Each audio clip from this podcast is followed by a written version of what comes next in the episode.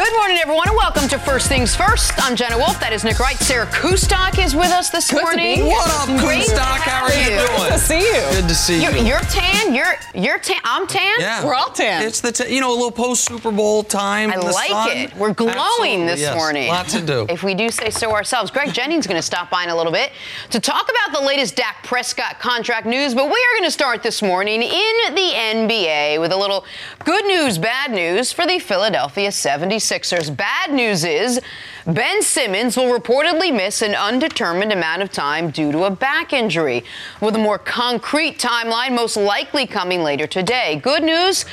Joel Embiid is still on the team. The Sixers' big man went off for a career high 49 points last night to go along with 14 rebounds. Philly topped Atlanta 129 to 112 in the process. Nick, you trust Joel Embiid to carry the Sixers with Ben Simmons out for who knows how long at this point? Well, if there's ever a time for your second best player to suffer an injury, with it, for Philly, now would be the time. Over the next 10 games, they play seven games against bottom feeders in the league. They have they have two games in LA against the two LA teams, but those games are sandwiched around Cleveland, the Knicks, the Kings, the Warriors, Detroit, Washington. So I think Philly's not going to plummet in the standings. They might actually rise a bit in the standings because they're they're in that quagmire in the middle of the, the Eastern Conference. But I I want Joel Embiid to be one of my favorite players. Going into this year, I thought he Yeah, would be you did. one. I thought he, man, when you go 27 and a half, 14 rebounds a game last year, and your team is this close to maybe making the NBA Finals, certainly this close to making the Eastern Conference Finals, I expected Joel to take the next step to, and if you're going 28 and 14, the next step's 30 and 15, and that is the step where you are one of the three best players in the league, maybe the best player in the league. And instead, he took a step back. And instead, he, you know, he flirts with the idea he's the best player in the world and then gets embarrassed by the actual best player in the world. And then against a terrible Atlanta defense, he shows you all the different things he can do.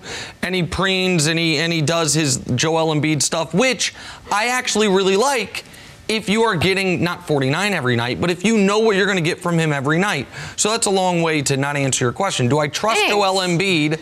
The answer is no, I don't trust him. I, I want to trust him, and I know how good he can be. And when he's feeling great, Sarah, he can do things like this and he can be one of the most fun players in the league. But to be one of the five or six best players in the world, which he should be, you need a level of consistency that at this point in his career he hasn't demonstrated, certainly not this season. And I would say that is partly because of health and just not knowing how much he's going to be on the floor. To me, I can't necessarily rely on this Philadelphia team as a whole. And when you ask, can you rely on on Joel Embiid to help them take a deep playoff run or a playoff run? I, I think the biggest question has always been about this team. They've got such a high upside, but the fit, the fit between Joel and Ben Simmons. I love Joel Embiid as a player. I love Ben Simmons as a player. I don't love them together as a player. And I think a lot of people, you look at the numbers even, and it's amazing that you have two extraordinary players that on the floor together, the numbers are so different than Yep. when they are on the floor on their own. I think the one positive for Philadelphia, take a look, I think getting home court and getting one of those top four seeds, or the four seed, I should mm-hmm. say, they're a half game now behind Miami Right. Is going to be critical. Both both you could say about Miami and Philadelphia, but play so much better at home than they do on the road. Additionally, I kind of like this for I don't know if Elton Brand in the front office of Philadelphia is looking at it. I kind of like the fact they're going to have an opportunity to take a look at the team and what it looks like without Ben Simmons. So that's really the most important part of this because, and I know that's where you were going to go, Jenna, because the Sixers, listen, this is, it, the season's not over, but their championship to me, aspirations are. Like, this is a going to be a lost season. I wonder what it means for Brett Brown. And I know today, after a day when Joel scores 49, it's not what Philly fans want to hear, but it's the reality of the situation. The silver lining for them is it, the Brett Brown decision this summer might be an easy one should we move on from one of our two foundational pieces is a much, much more difficult one. But you are now going to get a free look. You are now going to get a free look at what would, what could this team be if we moved Simmons, which to me is the far more likely piece to be moved. I think moving Joel would be insane because he does have league MVP upside and because his issue is health and maybe conditioning as opposed to a refusal to do a fundamental basketball thing like shoot the basketball. And so to see the Philly team without Simmons for a month when Joel knows it is time for a playoff push, what they look, what Joel and Tobias Harris look like as a one two punch when Tobias is paid like he should be able to be a competent secondary option, what the team looks like where it has more spacing in crunch time because whomever is out there playing de facto point guard is going to give you more spacing than Ben did. I think that actually could be very instructive for the team as far as their future plans because I don't see them having the ability to go on a deep playoff run this year, even if Simmons comes back healthy. And, and to me, Joel looks like, sorry to cut you off, Jenna, a more motivated player when Ben Simmons is not on the floor with him. And I think to your point, just the other the question too about this team with Jimmy Butler having been gone, who's the closer? Who's the go-to guy at the fourth quarter? I think this unlocks a lot of the potential of some of these other players and how they attack things in the closing minutes of games when Ben Simmons isn't available. And I'll say it again, I love Ben Simmons as a player. I think he's going to be continue to improve, continue to get better, but I think in the construct of what this roster looks like with Philadelphia, it is very hard to maximize both he and Joel to the best of their ability. And that's why it's a blessing in disguise. You talk so much. What's the problem with this team? They're so inconsistent. Joel Embiid, so inconsistent. Some nights he'll score whatever, 49. Other nights he'll come out and score nothing. Now you finally get a chance to see, you're like you said, what he can do without Ben Simmons on the court. There was one little black mark, though, on the Sixers win last night. With the game out of reach, Embiid trying to run out the clock, gets the ball stolen by Kevin Huerter. He didn't like that. Gave him the business. Well, you know, yeah, you gave, the him, finger. you gave him the middle. I know the finger, Goose. uh, after the game, he did walk it back, though. I also want to say uh, sorry for what I did um, at the end of the game. Y'all probably saw that on TV. I'm sorry. Thank you. Okay. Wait, was he sorry for giving the middle finger because of the action or that he did it on television? Yeah, because he did it on television. I, though, go ahead, Jenna. You were about to say. No, I was just. Go go ahead. The like, okay, this is one of those things where I know what I'm supposed to do is scold Joel Embiid. I do not care. I do not know why anyone would care. Here's the thing about the middle finger, which for some reason we have to ble- we have to blur on television because if you are oh, the only argument is what about the kids? What about the kids? I'm so worried about the kids. If the kids are old enough to know what that means, they're old enough to go home and not have nightmares about it. I mean, he listen. This Do you is mind that Kevin Huerter stole that ball? I, Do you care about any? I care about it. The care? sa- to me, Kevin Huerter stealing the ball is something you're not supposed to do, and flipping a guy off on the court something you're not supposed to do. They are both traffic tickets. You don't e- you don't even get handcuffs put on you for it. It is it is to me as minor of a thing as you possibly can have. Like I. I, I know I'm supposed to be mad about it. This is the type of thing I can't pretend to be angry about it. I think there are going to be a lot. There are a lot of people that uh, on television will be mad about it, and then on TV, like I don't care. Like, they, they, but I, I I'm not going to be that. Listen, Joel. I think this is one of the fun things about Joel Embiid that if he gave us more consistent play would be more endearing than when it's But he's when it- supposed to be the guy. It's his team. It's his team. He's the guy. You can't be. You don't Why? like something at the end of the game. You're going to flip him off. That's where the league's going. I- curse him out. Next thing. I actually, I don't want to change the top. I was more interested right before him apologizing. He kind of walked back the fact that he said he was the best player in the world. The beginning part of that interview, uh, Serena Winters, who does a great job on the Philadelphia sideline, she said, "So greatest player in the world?" And he said, "Well, I meant on, you know, on any given night. And there's a lot of great players, and I want. That's what I was. I'm like, Joel, if you're going to say it, say it. Well, he it's just a- scored 49. The, so and, it. and if you do listen back to the first time he said it, it was you can understand the context of he was kind of prodded along saying it the first time, and he. So I understood that him trying to walk it back tonight a bit, especially because of what just happened against the actual best player in the Yes. world, Giannis. But the, listen, the the middle finger. You, I mean, you say his next thing are they going to do is curse him out? Yes, Jenna. That happens in every NBA game all the time. I just How often I- too do we see the verbalization of what the middle Yes, finger of means? course. That, All like to me, that's to the referees Sorry, in uh, you're not getting me off this, corner. Was, no, you can't just be giving guys the finger in the middle of a Yeah, televised well, game. y- You can't do it. Well, quite literally, you can because he did. And I just, I it does it. The, if it, the question is, does it bother me? The answer is no. Like I, the again, what about the children? I'm so concerned about the children. The children will be fine, America. Like there- there's going to be no, there's going to be no, uh, There's some, no. s- come on, there's What? some standards in the league to uphold. You play, you're grown men. This is your job. Something doesn't go your way, you give him the finger. But he was. I. I mean, I feel like it was clearly in jest. It was clearly. It was. It was. It was right. at the end of a game. I mean, I don't. The, the. This is the type of thing that will never bother me. It will never bother me. Do you think Kevin Huerter's feelings were hurt? No. Like, does, does Kevin No. Huerter need and like he doesn't an regret it, and I don't mind that? Kevin Huerter did that. No, they, yeah. All right, I'm I'll be alone on this corner. I'll let you guys have Protect the chance. children. Okay.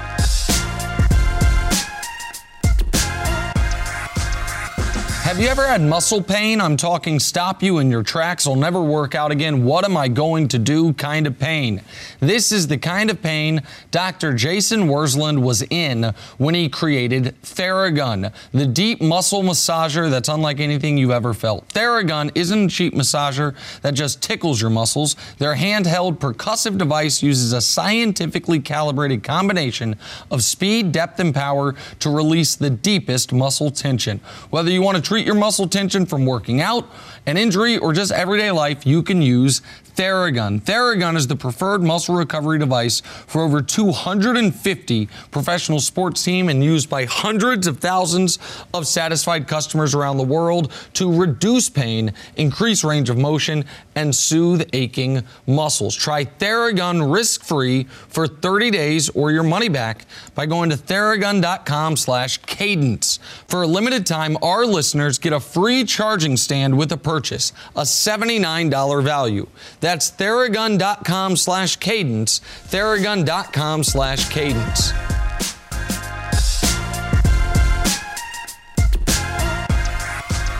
Moving on to the best player on the Nets not to have played for the Nets yet. Kevin Durant, still rehabbing, still working his way back to basketball, and still dealing with his time in the Bay Area.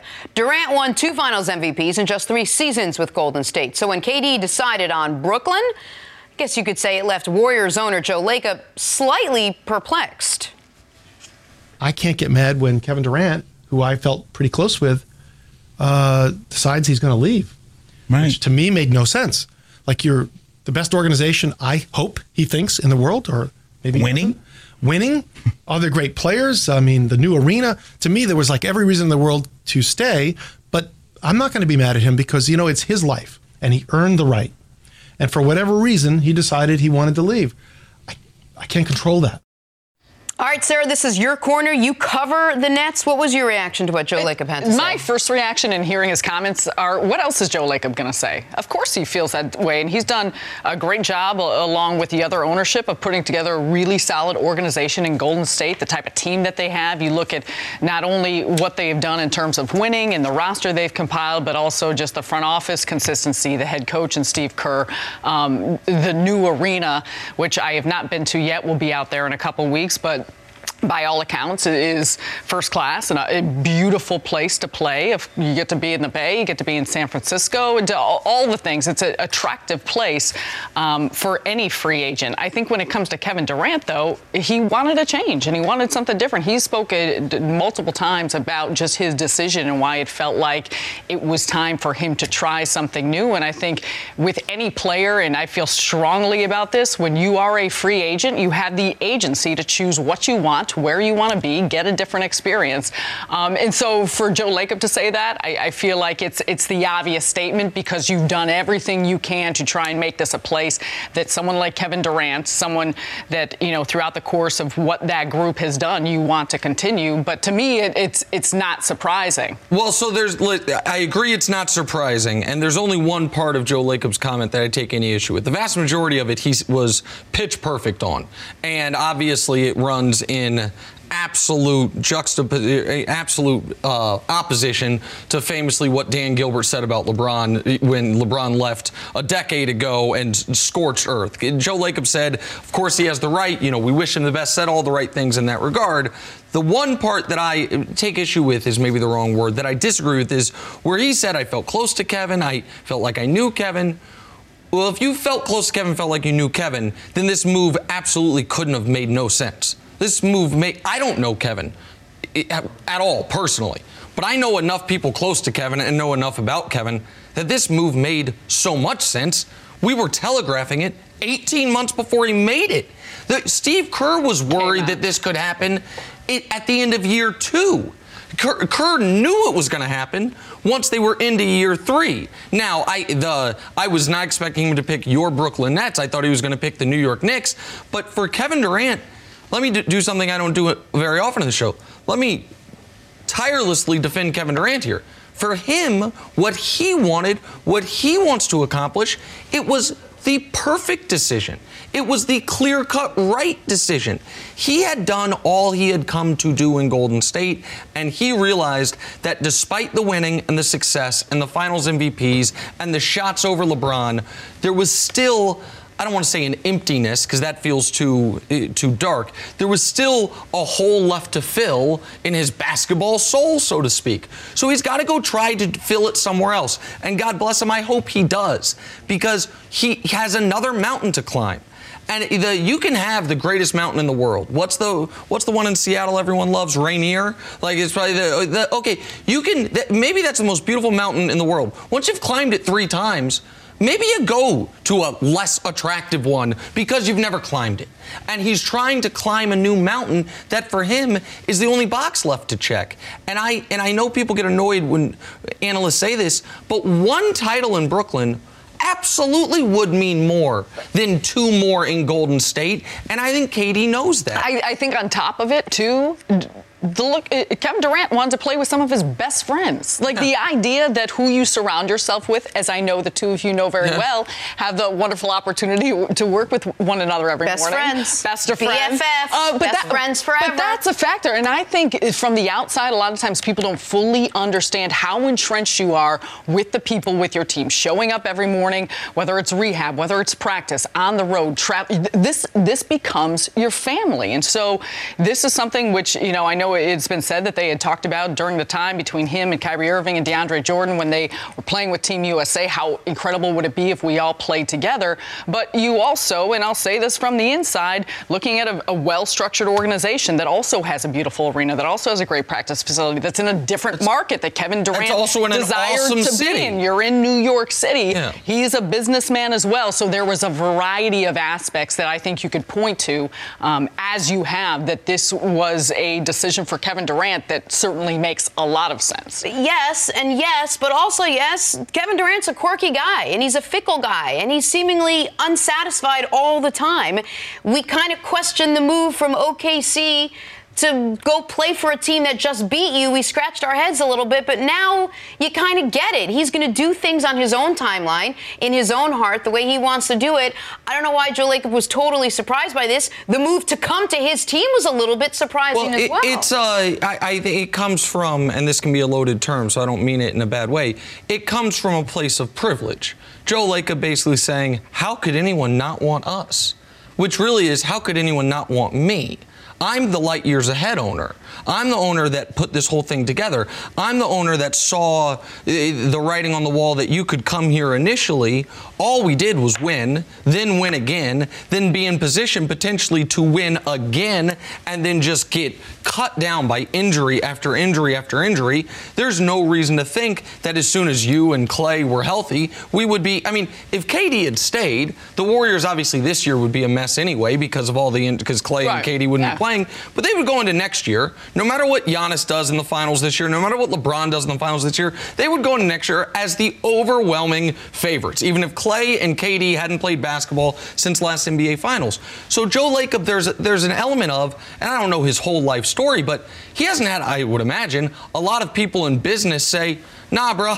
I'm good. You know what I mean? I'm fine on the other side of this. And so I understand his personal pride being wounded. But Jenna, you're absolutely right. Kevin Durant went to Golden State, and we didn't, for me, I shouldn't say we, I didn't like it from a competitive balance standpoint, from a just regular competition standpoint, from an NBA history standpoint. But if what he thought was, my number one goal is the quickest possible path to a championship and to play in a smarter offense, then it makes perfect sense in that regard. And if his next number one goal is to expand his business empire on the East Coast, if LeBron's set up on the West Coast, and to try to win a championship where he will unquestionably be the guy for a franchise that has never won one, certainly in well, has never, they've been to the two finals with Kidd, but doesn't have a championship history and no one on the team has a championship pedigree other than his buddy Kyrie, then of course the move makes perfect sense. And so that's the part where Lacob, I, I, I'm not, I, think it probably is just a bad turn of phrase by him. I can't imagine the day of free agency, Sarah, he thought KD was coming Well, back. and that's where is that there's a difference between I was surprised and it doesn't make sense. Yep. And so maybe he was not surprised, but in continuing to reflect on it still does not make sense to him.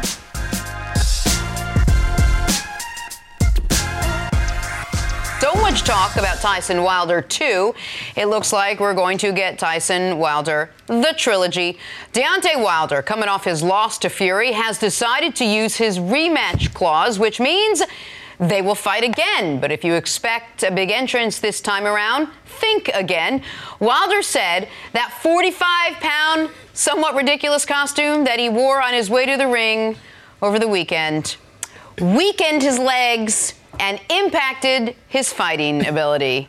Nick, I, I can, I'm sensing by your it so much. crazy laughter. Truth or excuse? Oh, What would you I, listen. Truth or excuse? Here's what weakened his legs. When he got that, the what would have been right here? So it would have been the right hand to his the left ear? ear that totally ruined his equilibrium. That's what weakened his legs. But this is an all-time great excuse. I love it so much because a prove it's not true. Like eh, pr- prove it. He, he can go to his grave saying it was this 45 pound outfit that weakened my legs, and he can tell everyone that. And it, this is in line with boxing, the annals of boxing of a guy gets whooped and then says, wait, what? Dragonfly Drones, a, a great follow on Twitter, brought this up last night, and I had forgotten about it. You remember the No Más fight? Roberto Duran, Sugar Ray Leonard, one of the most famous fights ever. When Sugar Ray is just beating Roberto Duran so badly, he quits. No, no Más, can't do it anymore.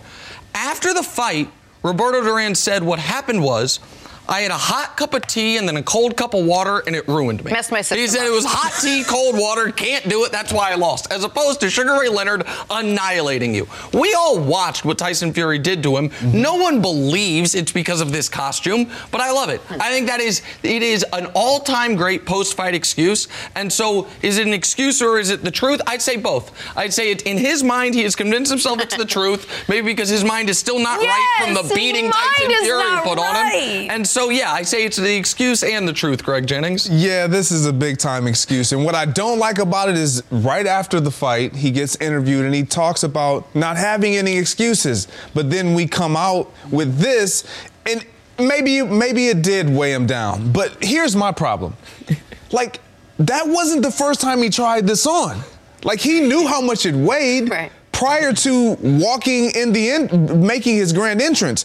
But prior to even the fight, he was pacing back and forth for for at least an hour. Like, get off your legs. You don't think that had anything to do with it? I actually think the pacing had as much to do with it as the costume. What had to do with it was him. He got hit so hard in No his doubt. ear it was bleeding. Absolutely. It- and it completely throws off your equilibrium anytime you've been hit like that. Here's what else it does. It throws off your ability to make put cohesive sentences together 24 hours, 48 hours after the fight. So perhaps we should take everything he's Oh, saying with a no, bit of no, a no. grain of salt. I There's think- no doubt the I guy's this is probably a- got some sort of I think this is a cogent thought by him, and it's his only possible uh, uh, path to an excuse. it. He's listen. He's activating the, as you mentioned, the, The rematch clause, yep. And I said on this air yesterday that if this fight happens ten more times, that Tyson Fury wins ten more times. I have now. It's taken me 24 hours to convince myself Deontay Wilder can win. I believe it's because of the punch to the ear and the costume. I'm on I'm on Team Wilder once again, even though what I just saw happen. We all knew Wilder could only win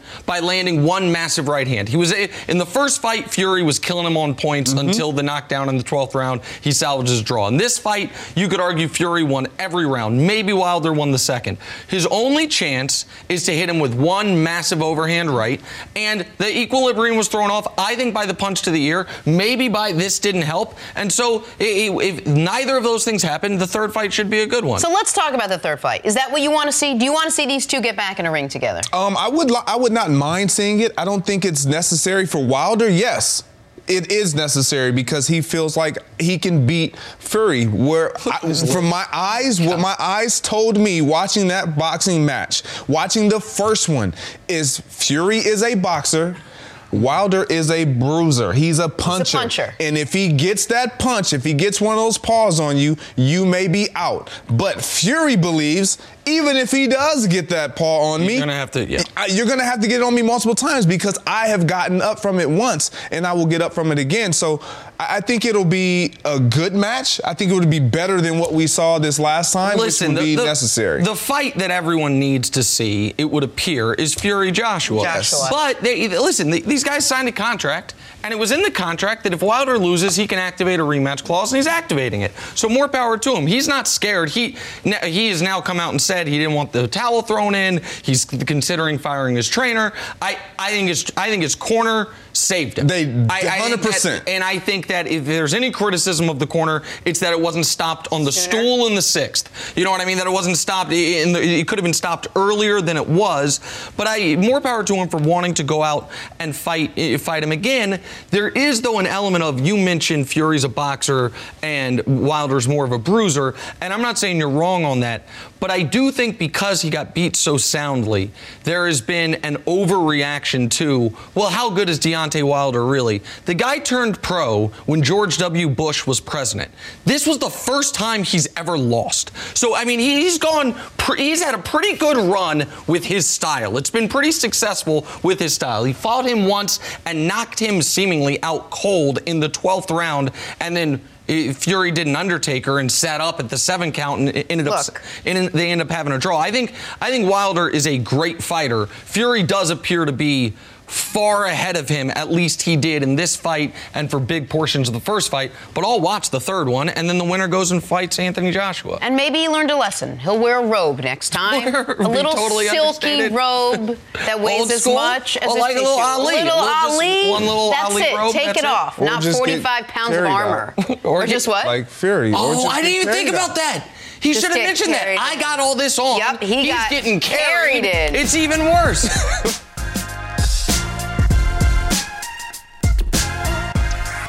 So, despite using every media opportunity to heap praise on Dak Prescott, Dak Prescott remains a quarterback without a contract. Stephen Jones recently referred to Dak as their guy, and yet we learned Jones and Dak's agent haven't spoken since September.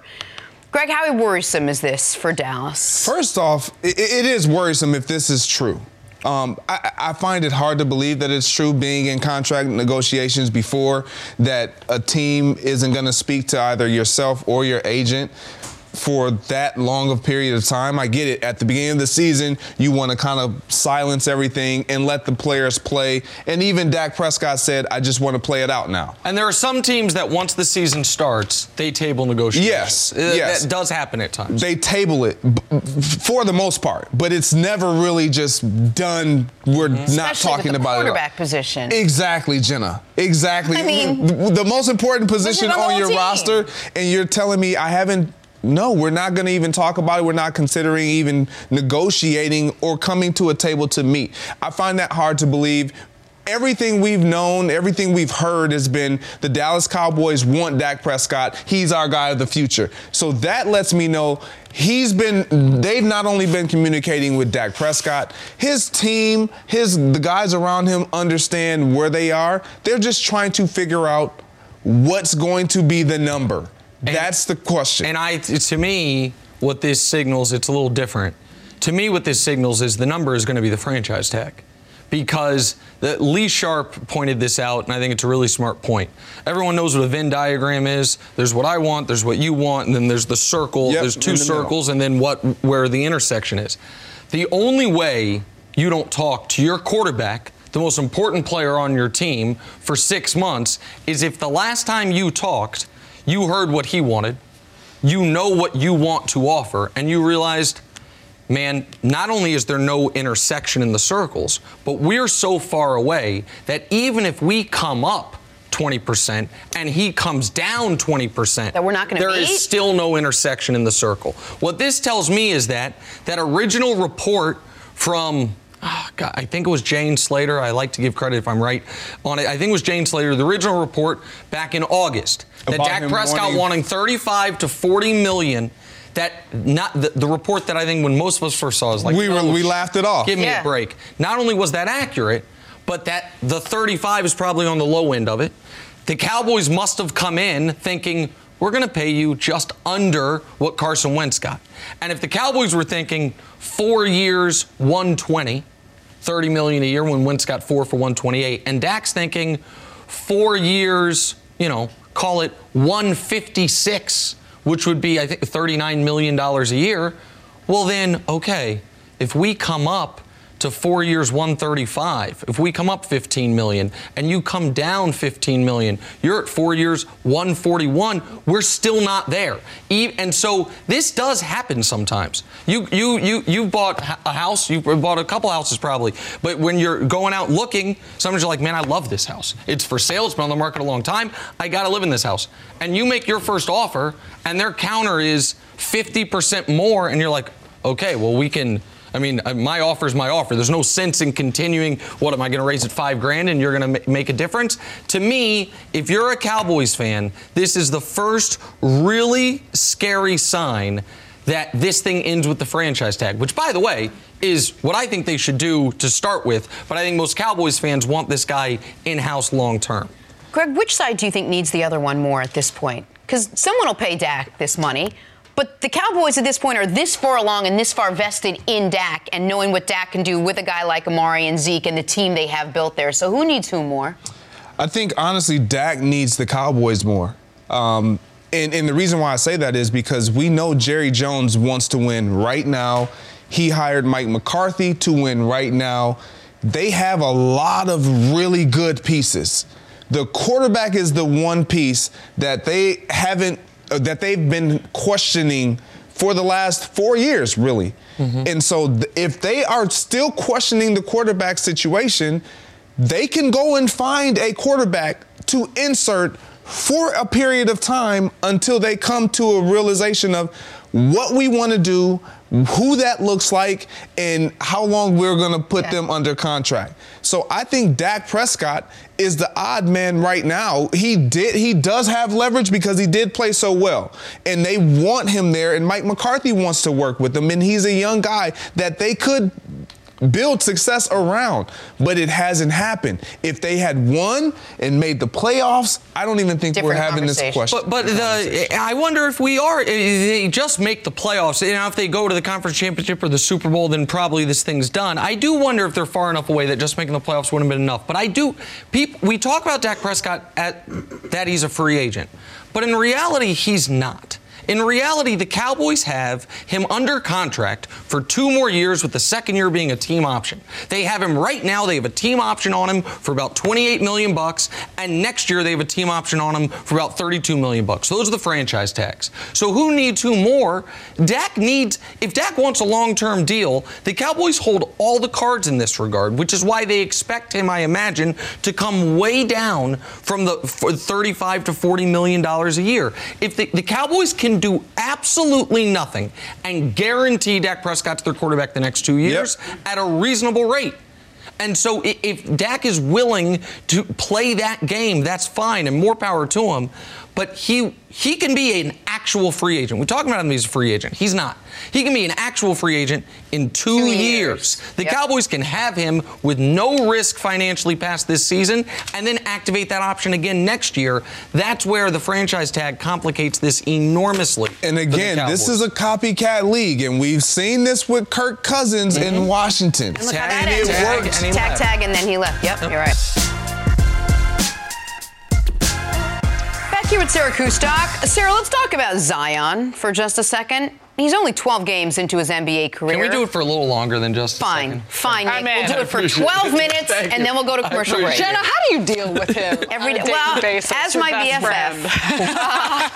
He's only 12 games into his NBA career. He's already turning heads. His numbers have been unreal. His impact has been undeniable. His frame, look, he's a big boy. Listed at 6'6, 284.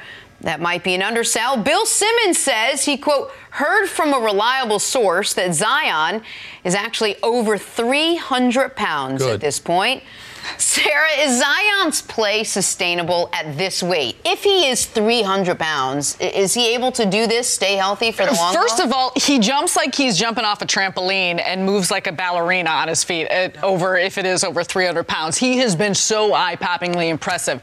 Sustainable, I think, is the right word. I talked to a lot of people throughout the course of the the off season, now this season from the New Orleans Pelicans organization, and I think for Zion, he's 19 years old. And think about well, I'm not sure this counts Don't for you, Jenna. bring it in. I'm not sure this counts for you because I think you were probably d- so diligent No, no, and no, strict but with I know what you diet. mean. It's hard at As that a age. teenager. You're coming just out of getting used to it. college, You're coming out of college. He was overpowering everyone at Duke in throughout the course of you know whether it was junior high, high school. Now I think it's going to be a work in progress, and that's such a major factor in the NBA of all teams having dietitians and having so much of a support staff to try and get guys to be at their peak maximum physical form, and a lot of that you know comes from eating. And, and you look at his body, you look at how it, he moves, what he can do. He's dense. He's got a density to his game. And so it's not even so much that he's eating vastly unhealthy. I mean, think about the fact that he was injured. So he wasn't getting necessarily those game type of reps. And in that game type of condition,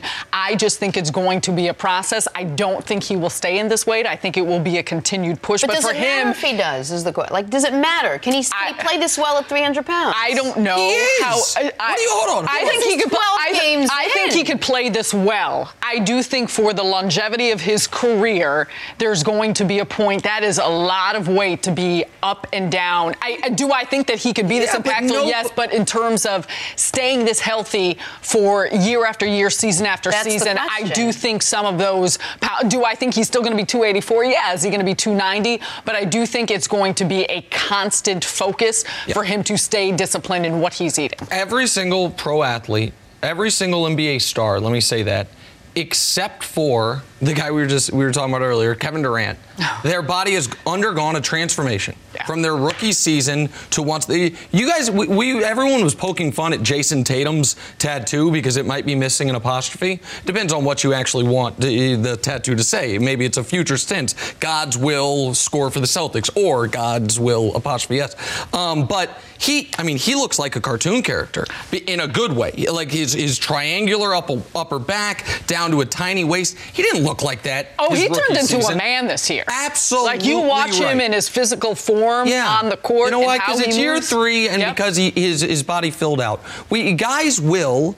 He Zion's body will undoubtedly change. He might grow more because he's only 19 years old. Giannis grew three inches from the time he was drafted to right Yeah. now. But does he need to? Not for the next few years. He, listen, he is the strongest, most powerful, highest jumping freak in the league with the biggest freaks. And because we, we've run out of the only thing to do with Zion is watch and marvel. And Jenna, you were sitting across from me three years ago when we watched a guy who looked the exact same size do this in high school. He, he's a big kid. And so, listen, I don't know if he's eating 100 beignets a day, but I think he should do exactly what he's doing because he's come into the league and he has killed everyone. He has dominated it. And there's this element of, well, it can't sustain. Why not? Says who? In what world? Like Barkley was Barkley's what the 19th greatest player ever. It, he was big for a decade, slimmed down at and some I think point. Barkley has admitted that if he took a little better care of his body, his career might have been a little bit different. He has said that a number of different times. I- I, love the kid. I love watching him. I think today he's spectacular. I think tomorrow he's spectacular. I think the concern people have is years from now, the toll it takes on your knees, the toll it takes on your health, if he doesn't change his body, if his body doesn't change. I, I agree. I think he could still be as dominant and continue to do what he's doing at any weight. He has been extraordinary. It has been remarkable to watch the way in which I, I said it, how he jumps, how he moves, Yeah. his rim running, how quickly he gets up the floor. Everything about that. I do think you start to Get think about your way. joints. You Get out, start to g- give me that ball. Uh, g- but give it look to me. at how high he's up and down. But I- so here's so where I disagree with you when you say, and I'm sorry to interrupt you, Sarah, where you say he can do it at any weight.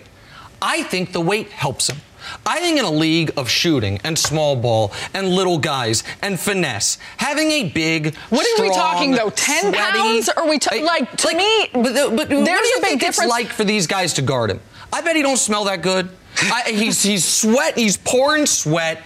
He you can't get a hold on him because he's all he, he seems a little rubbery and he is coming downhill in your face repeatedly. He- He has to be miserable to guard. Part of that is because of his size. I the, here I don't I don't get it. He's I- not going to be thin. He's not going to be Kevin Love. Thi- Like he, to me, he's not going to turn into someone that is not going to have that same force. he's always going to have the girth. But- he's always going to have that But- girth. So then what? Well, hold on. Two things. One is Kevin Love's really interesting point because I didn't think, think, about, it. his body. Yeah. Think about the transformation of Kevin Love. And and think about when he was his best. He was a little chubby. He's getting, he had 30 rebound games. And now maybe I don't know what it would have looked like when, at his older age, but I just we sometimes guys are actual unicorns. Sometimes guys are no no no we've never seen anything like him, and this this what people seem to want. Same thing with Lamar Jackson. Well, he's got to change because he's going to get hurt. Maybe, or maybe he can just keep killing people. May- and maybe Zion, the, this idea that well he's not going to be able to keep doing it. Can we see? Does all it concern done, you that he was injured earlier this year? that I don't. Do we think that? Because do we think if he was eight pounds lighter, he wouldn't have been? I don't. I mean, I don't. Because because if we are talking about can his knees handle it, then we are. To me, we, it is a question of body, major body transformation. It's not if, if the knees can handle it at 13% body fat, and it's probably not even that. Are we saying they can't, they can't handle it at 14.2? I mean, I don't. It's just a small sample size right now. But uh, look, right now he's doing it all, and he's young enough where his body can take the constant pounding But- day, night in and night out. But isn't the sample size his entire basketball life? Isn't this what he did in high school? And then he went to Duke and did it at Duke. And now he's gone to the NBA and he's had one bad game. And since that game, he's scoring 27 and a half on 63% shooting. And the shooting percentages matter a lot because he's getting all of his shots at the rim. Whereas here's what Zion needs. Except for that pretty three he That- had. that- yeah, the, a little shimmy step back. Here's what Zion needs to work on his free throws and his jump shot. His free throws and his jump shot are an actual weakness. His body is something I think people want to be, I don't want to say want to, but expect to be a weakness, but I just haven't seen it. I see I see him miss a free throw, be the first one to the ball, and then use some of that girth and strength to rip the ball away from somebody. I the, and people say with Barkley, well, Barkley wasn't as high of a flyer, so Barkley didn't put the wear and tear on his knees. Yeah, I, I got it, but Barkley also played 30 years ago without the technology we have today, and he was fine. Like I, man, Zion, I say you change nothing, kid. you do you. I It- just it- I want ju- him to. I want us to be able to watch him for years and years and years to come. He's I- he's what's, been uh, extraordinary. what's a beignet? That's like a croissant? you have not had a beignet? No. Oh, there's some powdered sugar. I thought it was a bath. fried. It's almost. It's like a, a cr- incredible my donut. goodness. Have you I've been to New had that. Orleans? There's no way he's had 20 of those. Yeah, I have. Probably I each usually morning. get the. My guy Zion. Keep What? it up, man. It's, take fried foods. Send us some wonderful- beignets to New York. I'll try a wonderful New Orleans beignet. Can you get nightlife one here? and Gotta take a break. dunking on folks' heads.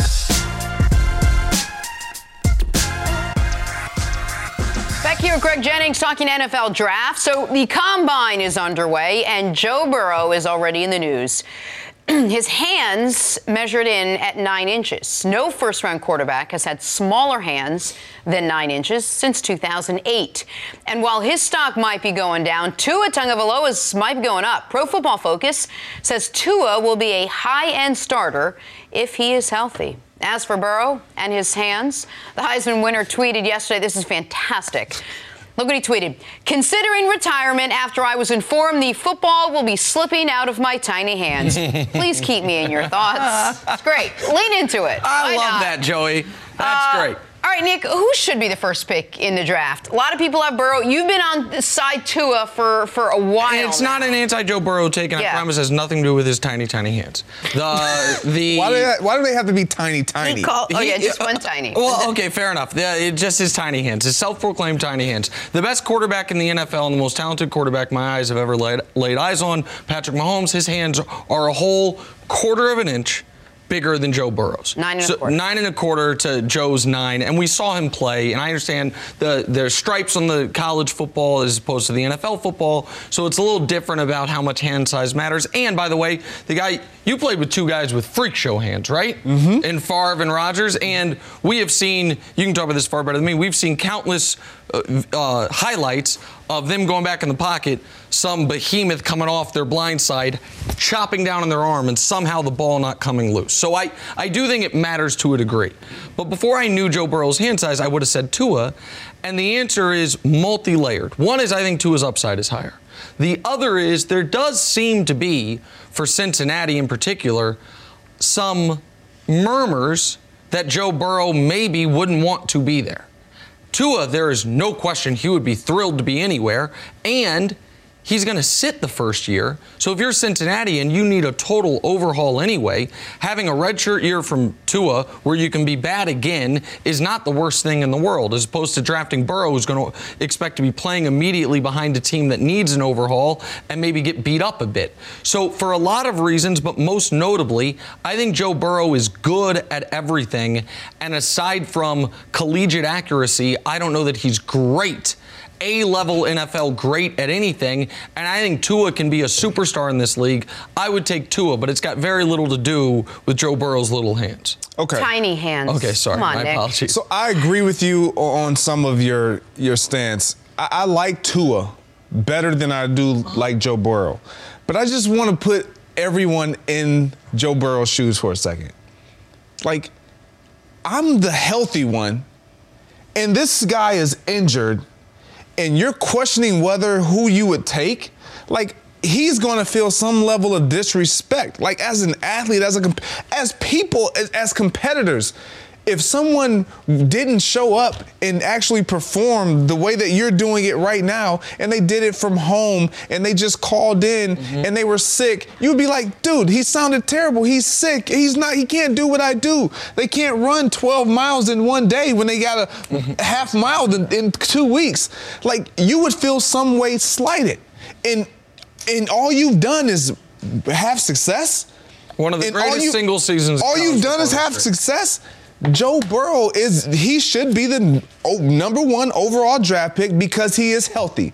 Now that may be the only reason why, because as far as talent level, as far as what these guys can be, that's to be seen. But right now, I'm not taking if I'm Cincinnati Tua and I know my my organization needs an overhaul and I need a guy now and to give my fan base and to sell tickets and say, "Oh yeah, we're to take Tua, but he's not to play this year, so you got to wait for 2021 or 2022." Like, no, that's not how it works. You take the healthy guy because you understand I needed someone right now that can provide me with some type of list, lift, some type of boost. That is Joe Burrow. I just have to ask about the injury because the injury is what's keeping us really from having a true conversation of who the number one guy should be coming out of the draft. He doesn't just have an injury; he's injury prone. He's had a number of injuries. The most recent one, the hip, which now they're saying if he's healthy, he could be, you know, good to go. He's wearing the brace on the knee in that picture there. Do, do you worry about him coming out? The fact that in college he's really banged up a number of different limbs already, his hip most specifically. Yes, you worry. You worry. It, it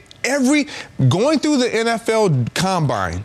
Like I had an ankle injury. I had like a elbow elbow dislocation. They literally, I was in an x ray room for eight and a half hours Wow. because they were trying to MRI as well. Make sure that my ankles were good, make sure that my, make sure every little thing was perfectly fine because this is a, is a huge investment. Huge, huge now, I was a second round draft pick. Imagine if you're potentially going to be the number one draft pick overall. You're going to go above and beyond. You're going to look at Tua and say, I can't take that type of a chance He, right out the gate, number one overall, and he's hurt. And sell this to my fan base and say, this is the product that we just bought. This is what we're bringing. Right. And it, but, but wait, we can't use it. Yeah, So make the but, case, but Nick. so here's why you can is because in order to be successful as the number one overall pick of the draft at quarterback, you have to turn into a championship level quarterback. I'm not saying you have to win a Super Bowl, but you've got to be a, t- a quarterback that's good enough to put your team in contention to compete for them. And who you got to go through if you're Cincinnati?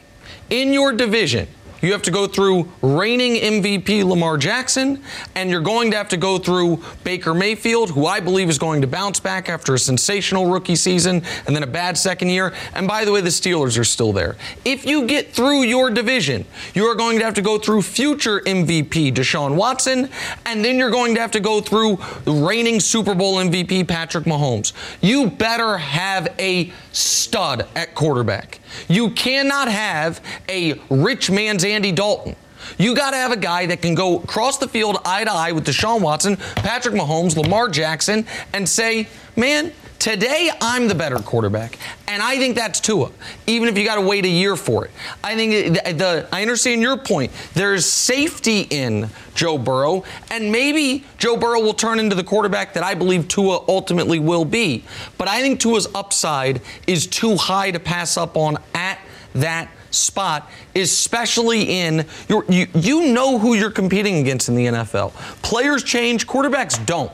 Lamar is going to be the quarterback of the Ravens for the enti- at a minimum the entirety of whoever they draft their rookie contract. Baker Mayfield's going to be in Cleveland. The Steelers are going to be the damn Steelers no matter who their quarterback is. And then you have Deshaun who's about to get a 5-year huge extension and Patrick who's about to get a 5-year huge extension. Who do you feel like can elevate your franchise to compete with those guys. It's the same thing, by the way, that, that Houston Texans, what changed their franchise, and I know they haven't had massive playoff success, was they went from also Rands or good but not great Matt Schaub to Deshaun Bleeping Watson. Let's go.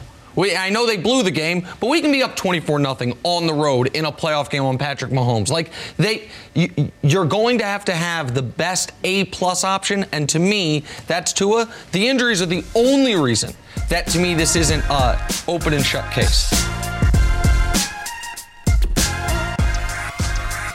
Drawing a blank. Here we go. It looks like Cam Newton's time in Carolina might be coming to a close with the Panthers reportedly, quote, open for business on the trade market.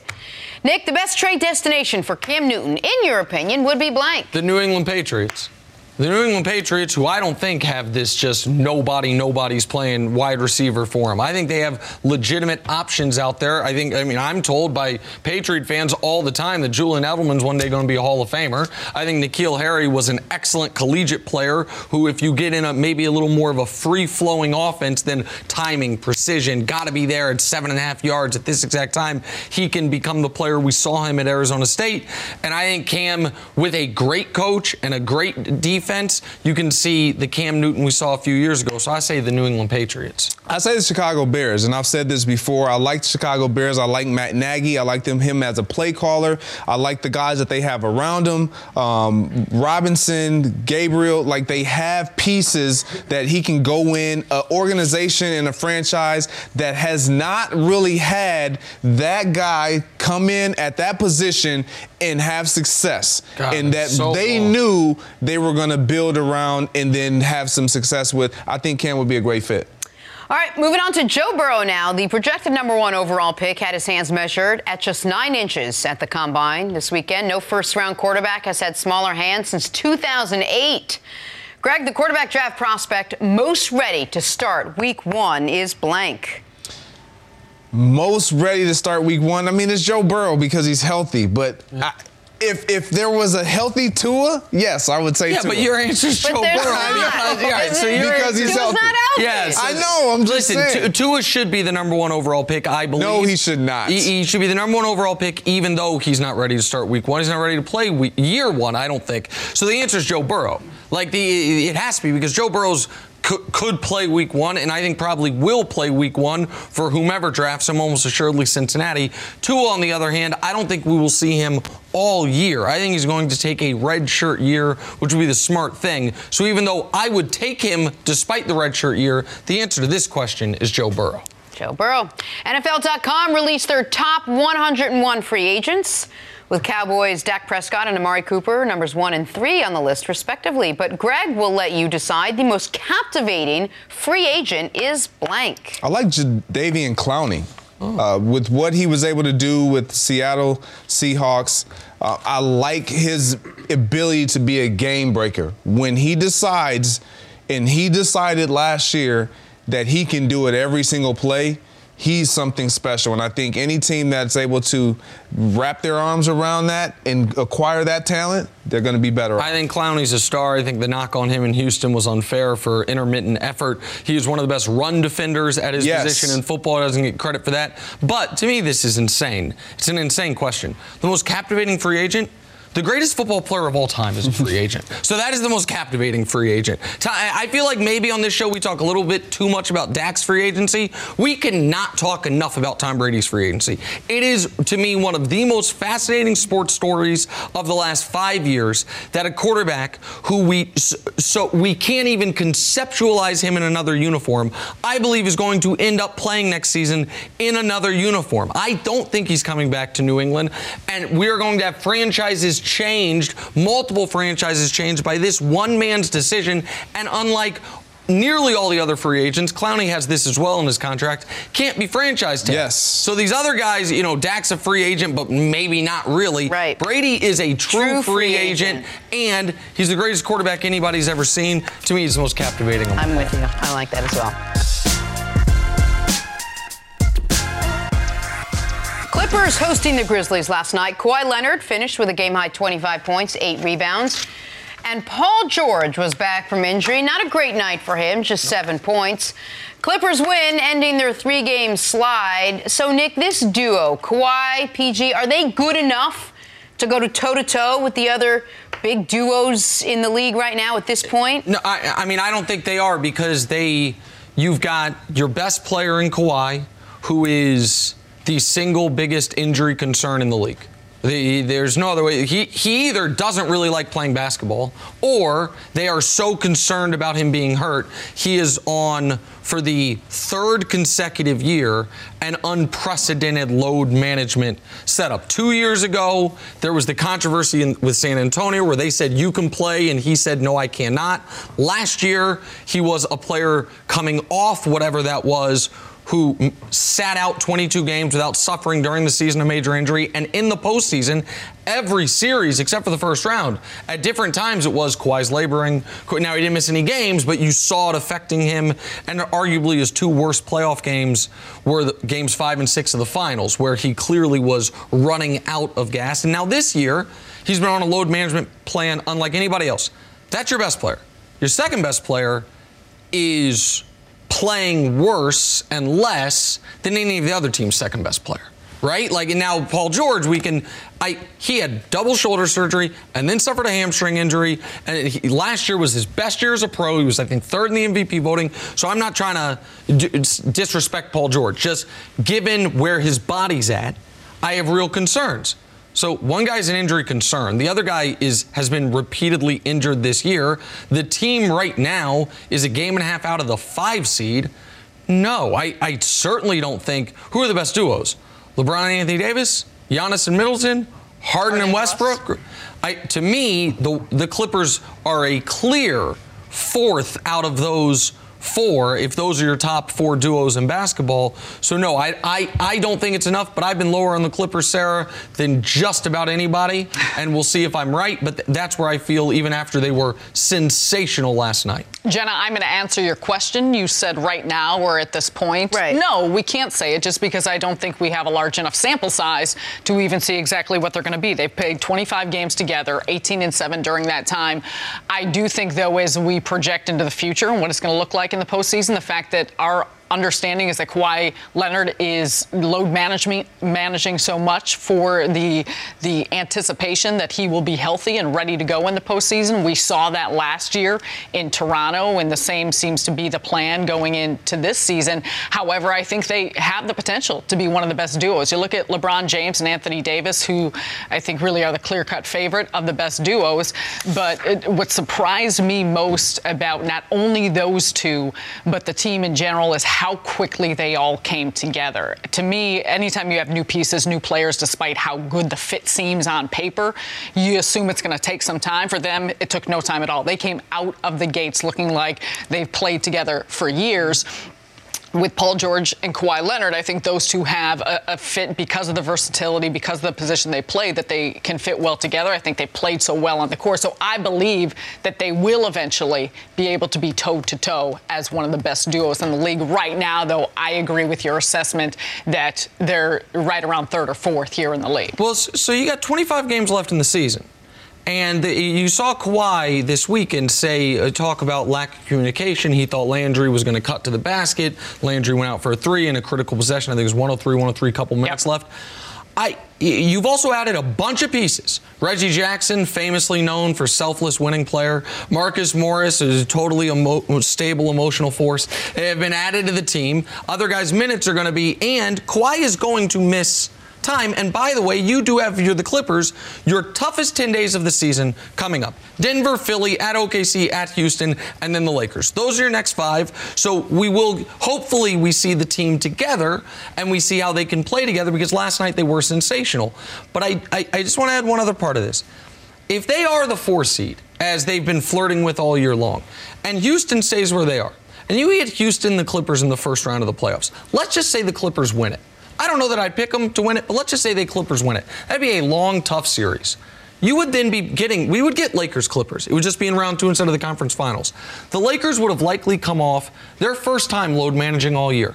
Final week of the regular season, Lakers ain't gonna have to play at all. First round of the playoffs, they're gonna have to play four games. So they will have a week off at the end of the regular season, four games, and then another week off. As rested as they've been all year to potentially take on a Clippers team that for the first time all year, it's like, hey guys, everyone's got to play.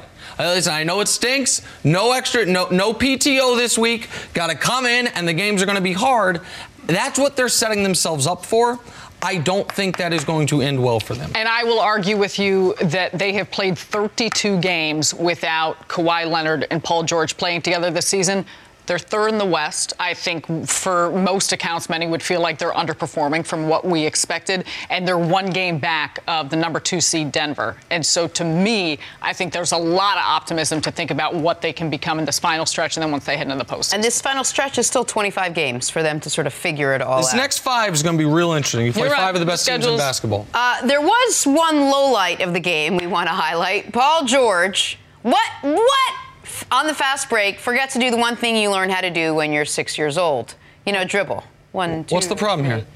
Well. I, I think that they call it a travel. I- I- but I- I. when did he get like off the Yeah, I like it. I, I, get a little though, step, step? I mean, no, I We've feel like seen that's worse. legal. We've seen worse. but you feel like it's legal. Travels Yeah, I feel not like that's You called. were legal. into the finger. You Gather don't mind the one, traveling. two, You're the basketball. jump step. Yeah, You're gather. jump Yeah, hold on, hold on. Show that again. Show It's that a again, gather. Five. He doesn't have the ball. No, now he has the gather. ball. Four. The, the other, the other clip is the better one because I do. When does he actually have possession? Watch. So he has possession Gather. now. One, two. jump. You guys. Yeah, I like it. What kind of counting is that? What do you mean? What type of counting is that? Five It- steps. No, no, no. I think that's legal. I'm on Team Paul George on this, and he needed every I'm basket he could get yesterday. What, are was Paul talking George? about? Paul George had a rough game. Did he have it was three of eleven. What If they about- call that, I mean, now he's now he's two of ten. Oh, I know what It you're was a doing. blowout. What am I doing? You're joshing me. That's what you're doing. Joshing you? Yeah, that's what you're doing. I'm with it. How He's could you not be with, with it. He may be facetious. I'm with it. Thank you. It's like a we little got bit one bubble hooper on the desk. It ain't me. It Gotta ain't take a Janet break. Sarakustak. I did She play says it's legal. Oh, Basketball sophomore season in high school. My coach. Be a little more lenient.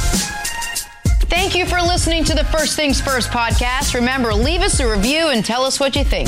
Subscribe to the podcast on Apple Podcasts and catch us on FS1 Monday through Friday, 6:30 a.m. Eastern.